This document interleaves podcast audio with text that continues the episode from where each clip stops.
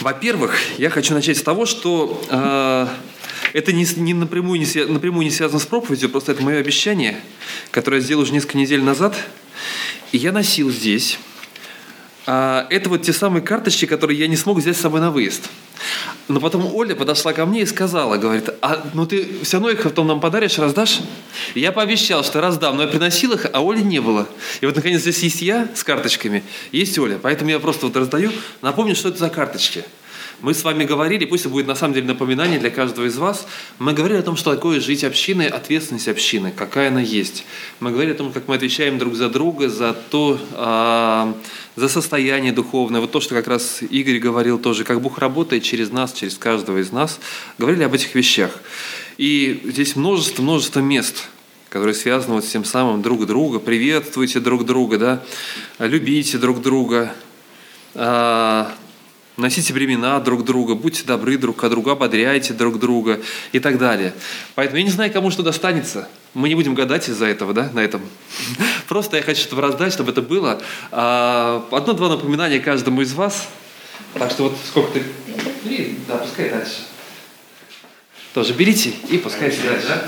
Нет, они все разные. Поэтому что достанется, тут уже вот... Ну, долго не выбирай. Нет, нет. Вот еще один, еще одну пускаем туда куда-нибудь. Не осталось. Да, передавайте дальше. Пусть это будет напоминание вам о том, что Бог, к чему Он призывает каждого из нас.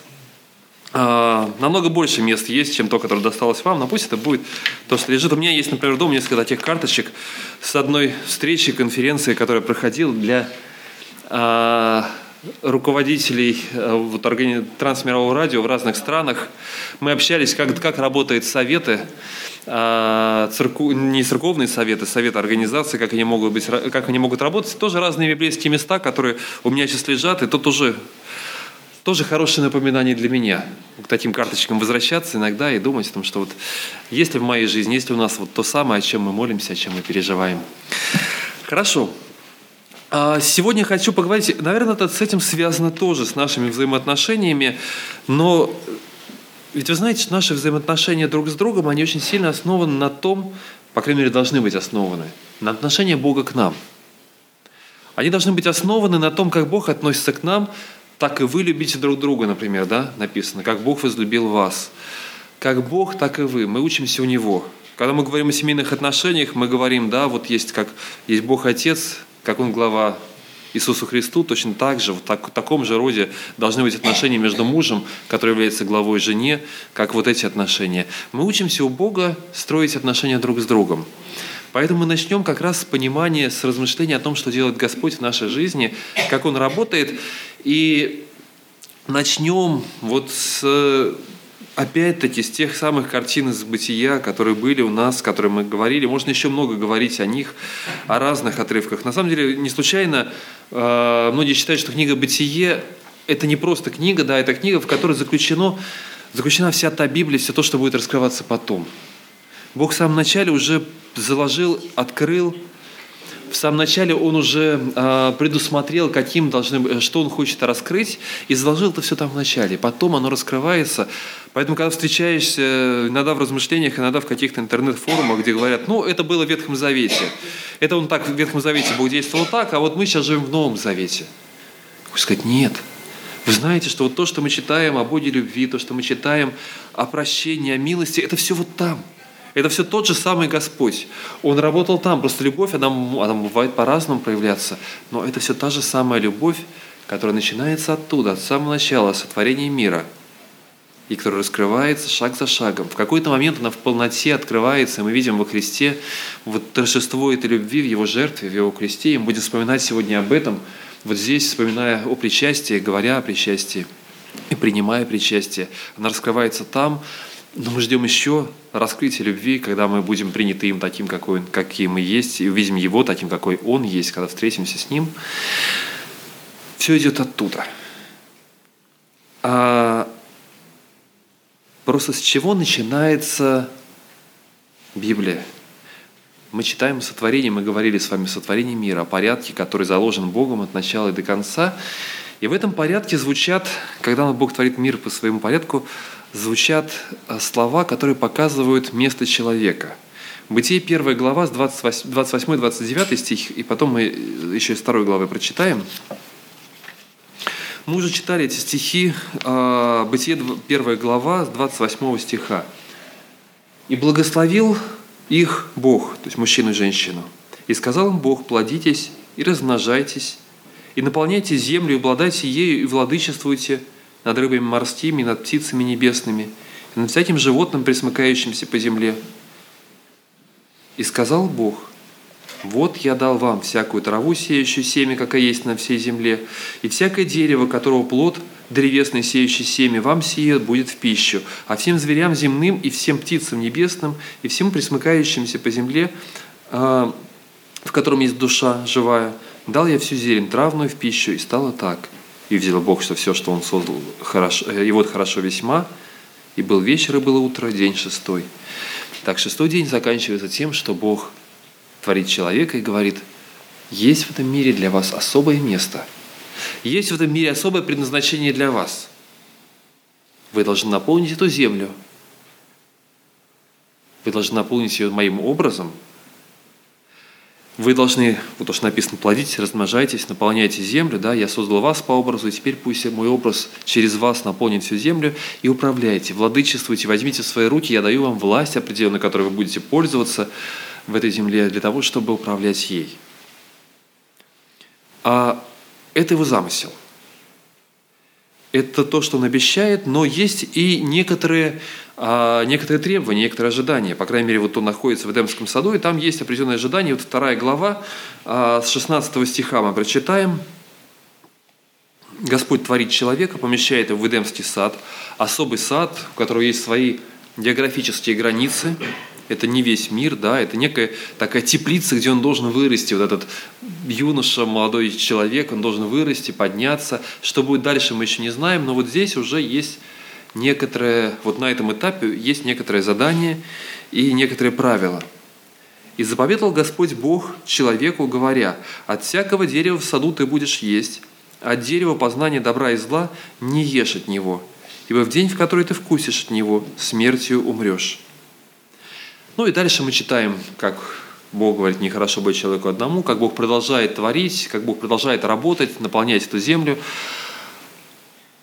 звучит первое ограничение. Звучит первое, э, первые какие-то правила. Бог что-то приготовил для человека, но он ожидает от человека определенного поведения, определенного поступков. А, интересно, первые правила, они связаны уже с едой, что можно, что нельзя. Потом мы будем видеть, да, есть определенные ограничения а, Ною, когда даются, потом в, а, в законе Моисея есть свои ограничения какие-то. Но так или иначе, первые правила связаны с едой. Вот это вот вам есть нельзя. Почему как, это уже отдельный вопрос, но мы знаем, чем все закончилось. Мы знаем, что произошло уже в следующей главе, когда появился змей, который был умнее, мудрее или более ногой или открытый, чем другой. На самом деле слово то же самое, что были Надя, Адам и жена его не стыдили. Здесь то же самое слово используется. А, что-то у него было особенное, которое смог увлечь Адама и Еву, и они ослушались Бога. Они нарушили ту единственную небольшую заповедь, небольшой принцип, который был дан. Вот это един, единственное, что можно было сделать неправильно, они вот это единственное и сделали неправильно. А... Знал ли Бог, что это произойдет? Естественно, Он знал. Более того, мы знаем про то, что уже знает вот это все, уже там, от создания мира, Бог знал, как Он будет спасать человека. Потому что там был агнец, закланный от создания мира, мы читаем в Новом Завете. И я думаю, размышляя об этом, я думаю о сердце а, Бога, которое, в котором есть а, понимание лучшего для человека. Вот предназначение, вот мой замысел, который должен быть, вот то, что я вижу. И в то же самое время он понимает, что по этому пути он не пойдет – что человек не пойдет по тому лучшему пути, который Бог для него предназначил, что человек нарушит то небольшое, что было сказано. Те небольшие принципы, которые были даны, они окажутся нарушенными. Я не знаю, вот кто как это переживал в своей жизни, но мы сталкиваемся с подобным постоянно. родители сталкиваются, глядя на своих детей. Когда ты понимаешь вот эту фразу, да, вот свою бы голову прикрепить ему на шею, да, вот я-то понимаю, к чему это все приведет, я-то знаю, что будет там впереди, я знаю, чем это заканчивается. Он говорит, да, и делает свой шаг туда. Он говорит, да, я понимаю, что произойдет. А мне, может быть, он, ну, а может, не говорит. Он говорит, я знаю, все будет по-другому. Это у вас ваш опыт, старый какой-то, еще что-то. Я знаю, каким оно все будет. И делает свой шаг вперед. Ошибочный больной шаг. Мы знаем, мы видим подобное, когда общаемся с людьми рядом с нами. Когда люди делают неправильные шаги, и мы пытаемся и говорим, вот это неправильно, вот так неправильно. Сколько в семейной консультации таких ситуаций происходило, когда ты сидишь перед человеком и говоришь, я вижу, вот это, вот это, оно приведет к определенным последствиям. Нет. У меня все будет по-другому, вы не понимаете, у меня другая ситуация, это все не так, это все будет по-другому. И говоришь, я не могу ничего сделать. И опускаешь руки и говоришь, я не могу сделать ничего, к сожалению. И Бог находится в такой же ситуации. Мы видим людей перед, рядом с нами. Мы выходим на улицу, мы видим людей, которые идут в ад, которые смотрят, которые понимают, может быть, даже не, не понимают, что их ждет впереди но ты знаешь, что ты не можешь. Хочется закричать, выйти, сказать, люди, остановитесь, но ты понимаешь, что не можешь. Даже ты это скажешь, на тебя просто посмотрят как на сумасшедшего, но тебя не услышат. Потому что у него в голове есть какая-то картина, есть в голове какое-то понимание. Есть другой голос, который они слышат. И Господь стоит и смотрит на человека. Он творит этого человека. Он дает ему правила определенные – и он знает, что человек нарушит эти правила. И он знает, что человек выберет другой путь. Всемогущий Господь, которому повинуются звезды, который переставляет их и может делать грандиозные вещи. Мы смотрим на огромную вселенную, мы удивляемся силе и славе Божией. Мы заглядываем внутрь человека, и чем больше заглядываем, тем больше понимаем, насколько там все устроено удивительным образом – Господь все это заложил, задумал. И в то же самое время мы понимаем, что в этой ситуации Бог стоит и говорит, я отпускаю. Ты можешь выбрать, ты можешь сделать то, что ты считаешь нужным. И все всемогущество Божие вдруг куда-то исчезает. Он отходит в сторону и позволяет человеку сделать этот шаг. Более того, я понимаю, что он, может быть, мог бы даже и вмешаться – он мог бы в какой-то момент просто остановить, ворваться в этот сад, сказать, стоп, стоп, стоп, стоп, стоп, так нельзя делать. Он позволяет человеку сделать тот, тот путь, а, пройти тот путь, который тот выбирает. Это очень странно, это очень удивительно, это очень непонятно, и это очень больно. Опять-таки, да, наверное, родители понимают это особым образом, глядя на своих детей, понимают, насколько это больно а, видеть такое. Что происходит после этого? А, После нарушения, после нарушения мы видим вполне типичное поведение любого ослушавшегося, любого грешника. Мы не видим раскаяния какого-то у Адама. Мы видим очень простые реакции, очень понятную реакцию. Адам прячется, Ева прячется, они прячутся в кустах. Потом мы знаем эту историю, как они начинают перекладывать вину друг на друга. Мы начинаем, э, мы читаем про то, как э, Адам говорит, я тут ни при чем. Вообще-то и ты сам виноват, Господь, потому что ты создал такую жену для меня. Это все от тебя идет, Господи. Вообще я тут ни при чем. И тот, кто хотел и предусмотрел для человека самое лучшее, вдруг оказывается виноватым еще вдобавок. Тот, кто предусмотрел самое лучшее, продумал это лучше, понимал это лучше, он оказывается виноватым, но он понимает, что это произойдет. Он уже тогда знал, что он будет виноватым. Он уже тогда знал, что это, как это, а, во что это выльется. Он знал, что Адам будет прятаться, он знал, что Адам будет обвинять. Но какова реакция Бога?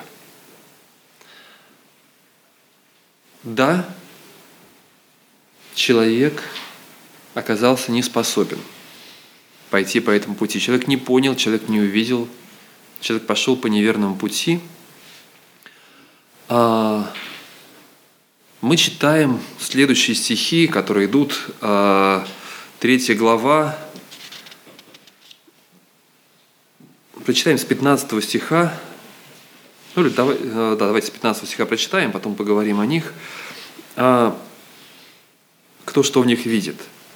Итак, Бог говорит, сначала Он говорит э, со змеем, с 14 можно на 14 переключимся. Э, «Сказал Господь Бог змею, за то, что ты сделал это, проклят ты перед всеми скотами и перед всеми зверями полевыми, ты будешь ходить на чреве твоем и будешь есть прах во все дни жизни твоей. И вражду положу между тобою и между женою, и между семенем твоим и между семенем ее.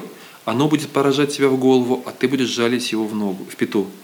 Жене сказал, умножая умножу скорбь твою в беременности твоей, в болезни будешь рожать детей, и к мужу твоему влечение твое, и он будет господствовать над тобой. Адам уже сказал, за то, что ты послушал голоса жены твоей и ел от дерева, о котором я заповедал тебе, сказав, не ешь от него, проклята земля за тебя. Со скорбью будешь питаться от нее во все дни жизни твоей. Тернии и волчцы произрастит она себе, и будешь питаться полевой травою. В поте лица твоего будешь есть хлеб, доколе не возвратишься в землю, с которой ты взят, ибо прах ты, и в прах возвратишься. И нарек Адам имя жене своей Евы, ибо она стала матерью всех живущих – и сделал Господь Бог Адаму и жене его одежды кожаные, и одел их. И сказал Господь Бог, вот Адам стал как один из нас, зная добро и зло, и теперь как бы не простерн руки свои, и не взял также от дерева жизни, не вкусил и не стал жить вечно, и выслал его Господь Бог из сада Эдемского, чтобы возделывать землю, из которой он взят, и изгнал Адама, и поставил на востоке у сада Эдемского Херувима и пламенный меч, обращающийся, обращающийся, чтобы хранить путь к дереву жизни. Обычно, когда мы читаем вот эти стихи, во многих подзаголовках, есть Библия, где есть подзаголовки, темы какие-то вот э, описанные, да, вот о чем говорится здесь, о чем говорится здесь, чтобы было проще читать. Э, это называется проклятие. Проклятие Бога вот, на змеи, на Адама и Еву, на потомство. Вот оно тут здесь звучит. И вроде мы видим это, и... но если мы видим только это, этого мало, мы, мы не видим очень многого другого. Это не просто проклятие, которое выбирает сейчас Господь. То, что здесь происходит, а, посмотрите внимательно на эти стихи. Мне кажется, в этих стихах эти стихи наполнены надеждой. Это стихи полной надежды, потому что, несмотря на то, что Адам выбрал путь без Бога, и на этот путь будет очень непростой, Бог сохраняет свою надежду и свой замысел, тот самый, который мы читали в конце первой главы, он повторяет все то, что было сказано там. Он не говорит Еве, что знаешь, больше вы не сможете, Адаму и Еве, что вы больше не сможете наполнить эту землю. Он говорит им, вы наполните землю. Вы сделаете то, к чему я вас предназначил, мое предназначение для вас остается. Я продолжаю видеть в вас тех, кто наполнит землю моим образом. Просто это будет сложнее. Ваш путь теперь будет болезненный. В болезни и скорби ты будешь рожать детей. В скорби будет беременность твоя. Это будет все очень непросто, но моя надежда, мое предназначение для вас остается. Вы никуда не делитесь. Я продолжаю видеть вас, тех, кто сможет сделать то, что нужно. Адам и Ева, Адам, да, ты будешь возделывать землю, я дал тебе задание возделывать мой сад. Это все будет, это никуда не делось, но тебе будет намного сложнее. Ты выбрал другой путь, ты выбрал путь без меня, этот путь будет намного сложнее. Тебе придется пройти через трудности, тебе придется пройти через тернии, вырвать свои тернии из этой жизни. Ты будешь бороться с этими терниями в своей жизни,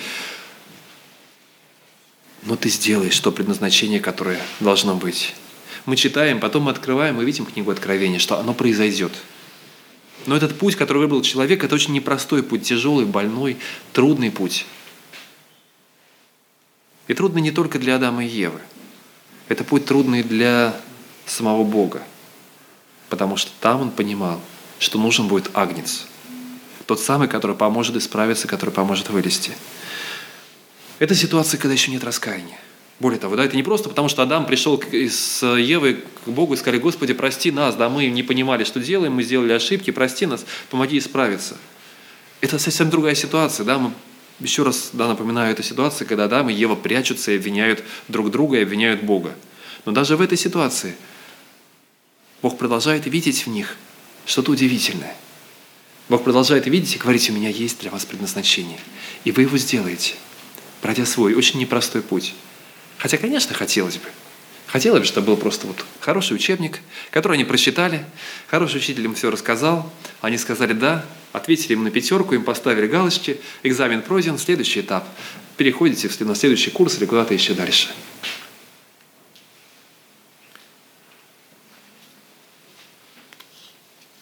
Вот это ощущение, с одной стороны, бессилия, а с другой стороны, терпения и надежды и я не знаю, можно ли говорить о том, что Бог надеется, уповает, да? Он продолжает, Он направляет пути. Он направляет пути человека для того, чтобы изменить его, и это тоже дает надежду, потому что я понимаю, что главная задача Бога – это не просто заставить нас правильно поступать. Это не просто сделать так, чтобы мы поступали верно и правильно, чтобы мы не делали ошибок. Задача Бога немножко другая. Задача Бога – это изменить сердце. Это сделать так, чтобы в этом сердце было, было искреннее доверие – чтобы в этом сердце было, а, был путь, была, откры, была открытость и а, было доверие тому, кто создал этот мир, доверие Творцу. Мы становимся неспособными э, слышать Бога. В этот момент Адам стал не способен слышать Бога. В наших взаимоотношениях происходит что-то похожее. Очень часто есть люди, которые разочаровывают нас.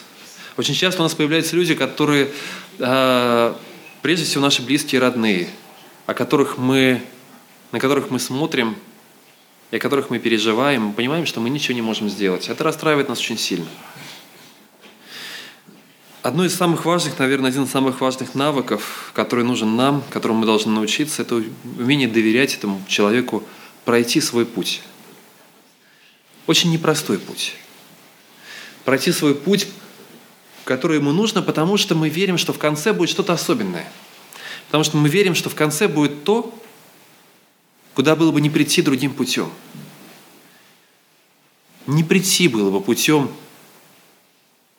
ограничений, путем изменений каких-то вот таких очень строгих, а, когда его загоняют в рамки, не, не привести было бы Адама и все человечество не привести было бы к той цели, которая была задумана Богом. Почему-то вот, вот свобода она такая. Путь свободы через ошибки, через свои какие-то проблемы, которые необходимо сделать, через а, то, свои шишки, которые необходимо набить.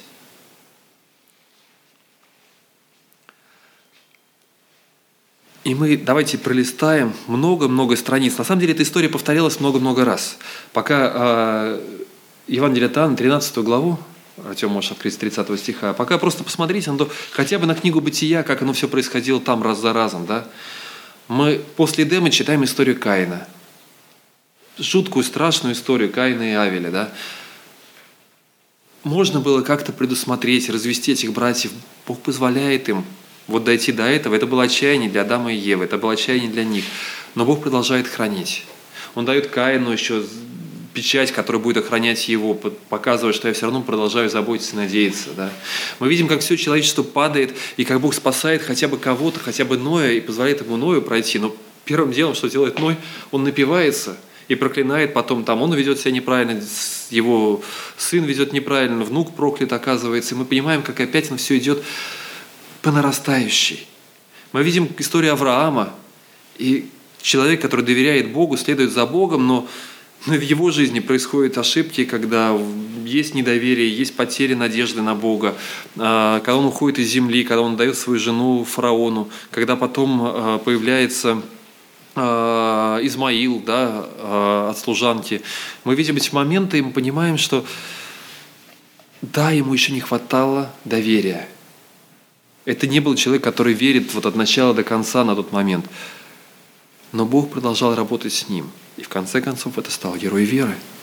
Мы видим эти истории раз за разом. Мы историю Иакова и Исава, понимаем их, и как Иаков пытается своими силами получить Божье благословение, и где он оказывается, и тот путь, который ему приходится пройти. Бог понимает, что это тяжелый, долгий путь смирения сердца Иакова. Путь, который заканчивается борьбой с Богом, но смирение все-таки приходит в его сердце – непростой путь, которым Бог работает, позволяя каждому человеку пройти, пройти через ошибки, сделать ошибки, с которыми потом придется бороться, с которыми потом придется всю жизнь исправлять эти ошибки. Историю Иосифа и братьев вспоминаем, да? Вся история бытия, она наполнена вот такими вот а, тем, теми историями, когда Бог позволяет человеку сделать ошибки и потом исправлять, потом вылезать из них и учиться доверять Богу на этих, в этом исправлении. И каждый раз это заканчивается какой-то новой победой, новым подъемом. Это сложно понять, это сложно. Нам по-человечески хочется взять и начать все переставлять, все управлять, закрывать, ограничивать. И вместо этого, но вместо этого мы видим вот этот шаг доверия. Итак, Евангелие от Иоанна, тоже известная история, 13 а, глава, с 30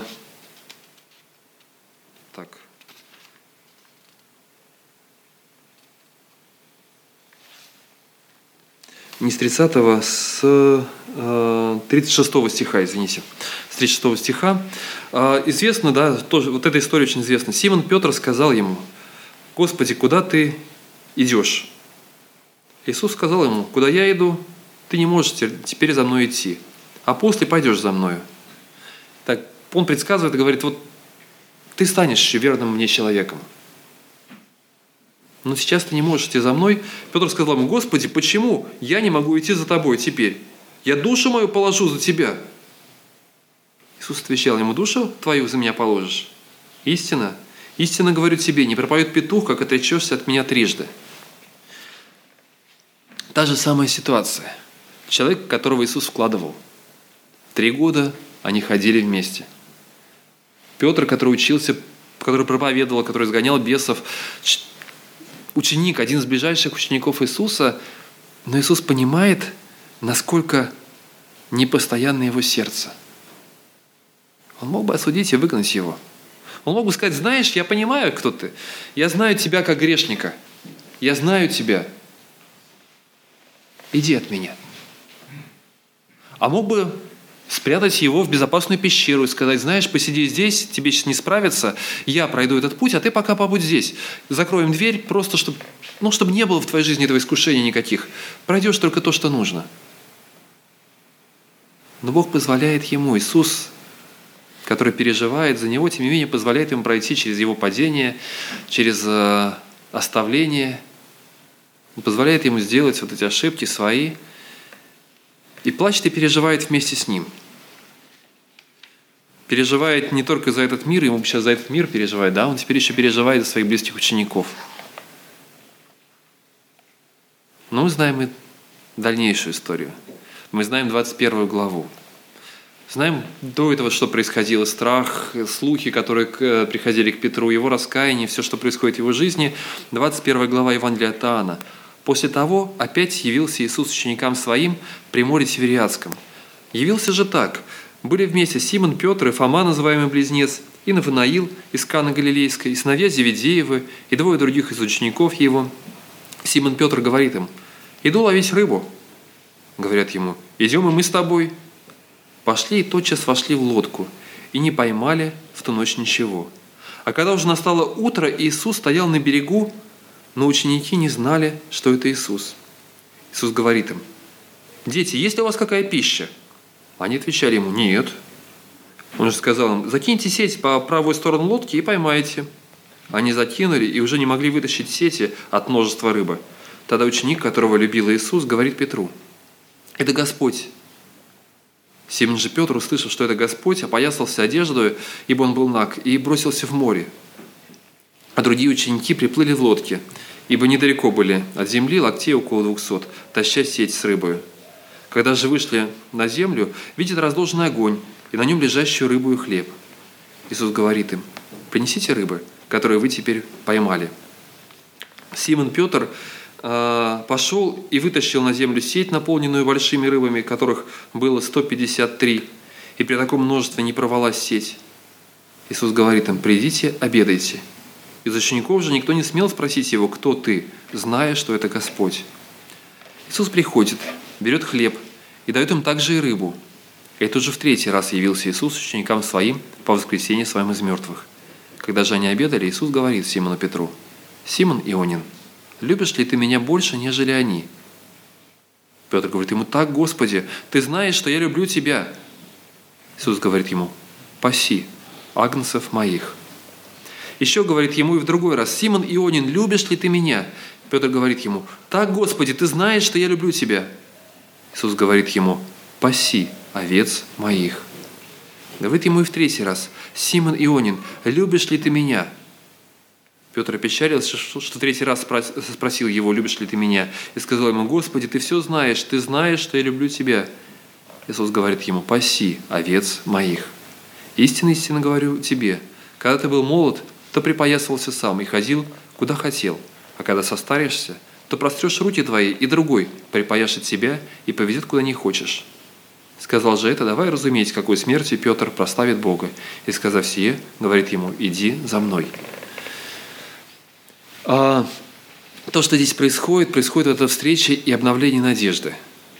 Несмотря на все падения, на все, что произошло в жизни Петра, на отречение, которое было у него, ему говорится, Христос повторяет ему еще раз, что ты пойдешь за мной. Еще раз повторяет вот то самое, что он сказал в 13 главе. Он сказал, я знаю, что ты выполнишь свое предназначение. Ты выполнишь то, к чему ты стремился, и то, что я заложил в тебе. Ты пройдешь со мной до самого конца. Просто сейчас ты был еще не готов к этому. Просто сейчас ты был еще не способен это сделать тебе предстояло пройти свой путь. И вот это даже раскаяние, это отречение, возвращение, это часть вот этого пути, который тебе предстояло пройти. Я принимаю и продолжаю, даю тебе новый шанс. Мне кажется, это то, что должно наполнять наши отношения друг с другом. Это то, что должно наполнять наши отношения. Мы видим и мы даем друг другу право ошибаться. Мы даем друг другу право оступиться для того, чтобы помочь встать и идти дальше – мы призваны к тому, чтобы поддерживать тех, кто нуждается в этом. Это очень непростой навык, и часто мы сами не способны к этому. А, проблема, которая была у Петра, проблема, которая была у Адама, эта проблема была не в том, что Бог плохо держал их. Я вот сегодня нашел кусочек такой вещи. Кто-то знает, это замечательное изобретение. Помню, когда они появились у нас в школе, э, не в школе, я учился еще в школе, когда они появились, э, но сначала только слышал о том, что такое есть. Знаете, такая замечательная вещь, называется липучка. Э, очень удобно, оказалось, что вот сейчас все будет. Теперь, когда у меня появились первые, я не помню, в каком, когда у меня появились первые ботинки на липучке, но мне, я был в таком восторге, можно не завязывать шнурки, вы понимаете? То есть вы можете брать, застегнуть и все – Разочарование пришло где-то через полгода. Вы знаете, что происходит да, с такими, которые застегиваешь, расстегиваешь. Через некоторое время это все перестает держать. Кто-то знает устройство, да? Вот одна сторона, она с крючками, с хорошими такими прочными крючками, которые есть. Есть другая сторона, она с петельками мягкими, которые зацепляются, потом они э, разворачиваются, сворачиваются обратно. В какой-то момент эти петельки перестают, перестают держаться. Они уже больше не сворачиваются обратно, они просто распрямляются. Э, какие-то хорошие крепкие петли, которые были, просто разрываются. И липучка становится непригодной. Вот эта сторона, которая с крючками, которая удерживает, она та же самая. Вот эта сторона перестает держать, она больше не может удерживать. Она по какой-то причине становится неспособной доверять. Есть такое понимание да, у нас у людей э, в психологии один замечательный Калваги, э, Кевин Калваги, это психолог, он служитель одной из церквей, очень больших, замечательная церковь. Э, и он э, объясняет, у него такая attachment theory, как по-русски это назвать, наверное, теория прилепления. Теория прикрепления. И он рассказывает о том, что у человека есть способность вот прикрепляться к чему-то. У него есть способность, которая ему дана Богом для того, чтобы прикрепляться к другим людям. Для того, чтобы э, эта же способность показывает наше, наши отношения с Богом, на ней строится. Очень много строится на нашей способности, вот на той самой этой мягкой стороне, какая она есть. К сожалению, в нашей жизни э, часто Слишком часто мы отрываем то, что, то, к чему прилепились. Нам приходится отрывать. Это начинается в детстве, когда мы, как родители, делаем не очень правильные, не очень мудрые шаги, когда э, у некоторых получается, это, некоторые сознательно прибегают к методам такой вот изоляции, манипуляции, я не буду разговаривать с тобой, еще что-то. Ребенок, кто прикрепляется к родителям, прижимается к ним, а потом его отодвигают подальше от себя, потом опять приближают к себе, потом опять отодвигают. И у него появляется неуверенность, насколько я могу доверять другим людям. И эта же неуверенность, неспособность, она потом выражается в отношениях с Богом. Насколько я могу доверять Ему? Насколько можно вообще довериться и вот знать, что ты в прочных руках Его? Это отражается на самых разных отношениях, на отношениях с своим супругом, с своей супругой. Это начинает отражаться на других вещах. Мы, как люди, иногда поступаем неверно, иногда отталкивая, иногда принося раны другому, и а, другой человек становится не способен через некоторое время принять, довериться кому-то. И при том не только нам. Да, сначала это происходит с нами, потом происходит с другими людьми. У нас появляется рана, и мы становимся вот той самой уже потрепанной репучкой. У меня, по-моему, не осталось дома ни одной потрепанной репучки. Там, где она, ну, не осталось не потому, что что-то хорошее, а потому что, наверное, там, где она перестает прилепляться, приходится выбрасывать эти вещи. Человек не должен становиться тем, тем кого нужно выбрасывать. И нам нужно быть очень внимательным, очень осторожным, показывать человеку в любой ситуации. Вот как здесь, то, что происходило со стороны Бога, начиная с Эдемского сада. Бог не просто выставляет человека из Эдемского сада, Он говорит, я продолжаю еще нести отношения с тобой, я продолжаю ждать тебя. Я продолжаю заботиться о себе, и даже выгоняя тебя из сада, даже выставляя тебя сюда и ставя херувима с огненным мечом, я делаю тебе одежды кожаные. Я продолжаю быть с тобой. И когда ты сможешь, когда ты вернешься ко мне, я приму тебя точно так же. И уже сейчас я буду с тобой, даже если ты этого не понимаешь. Мое сердце будет с тобой, я буду переживать о тебе точно так же. Хотя ты ушел от меня. И потом мы столько раз читаем в Ветхом Завете вот это понятие, на еврейском языке оно звучит шува, возвращение. И когда ты будешь в другом народе, и когда ты, я рассею тебя, и ты обратишься ко мне, и я возьму тебя, я услышу тебя, я приведу тебя сюда. Мы читаем об этом раз за разом, о таком возвращении обратно – где бы мы ни находились, что бы мы ни сделали. И Он делает нас вновь способными, Он говорит, я сделаю ваше сердце другим. Мы считаем, я сделаю ваше сердце, и вы прилепитесь ко мне. Я сделаю ваше сердце способным любить. Я исправлю вас, я исправлю эту липучку, заменю ее в вашей жизни. Хочется, чтобы мы учились дарить это другим людям. Хочется, чтобы мы сами наполнялись этим. И наполнить этим можно не от других людей, к сожалению. Иногда мы даем, слава Богу, у нас есть община, и она поддерживает нас, и это тоже замечательная вещь, которой мы учимся доверять. К сожалению, даже здесь происходят разные моменты. Иногда правильные, иногда неправильные. Но есть тот, кто исцеляет от начала до конца, к кому мы приходим, и мы понимаем, что Он был с нами, даже когда мы от Него уходили в сторону. Когда мы хлопали дверью, говорили, мы сами справимся – он говорил, да, тебе придется пройти свой путь, тяжелый путь. Как Адаму и Еве, тебе придется вырвать свои терни и волчцы из своей жизни. Тебе придется пройти через них, тебе придется в поте лица добывать этот хлеб. Но я знаю, что ты сможешь еще управлять этой землей. Я с тобой, я жду тебя, чтобы помочь тебе в этом. Посмотрите на тех, кто находится рядом с вами.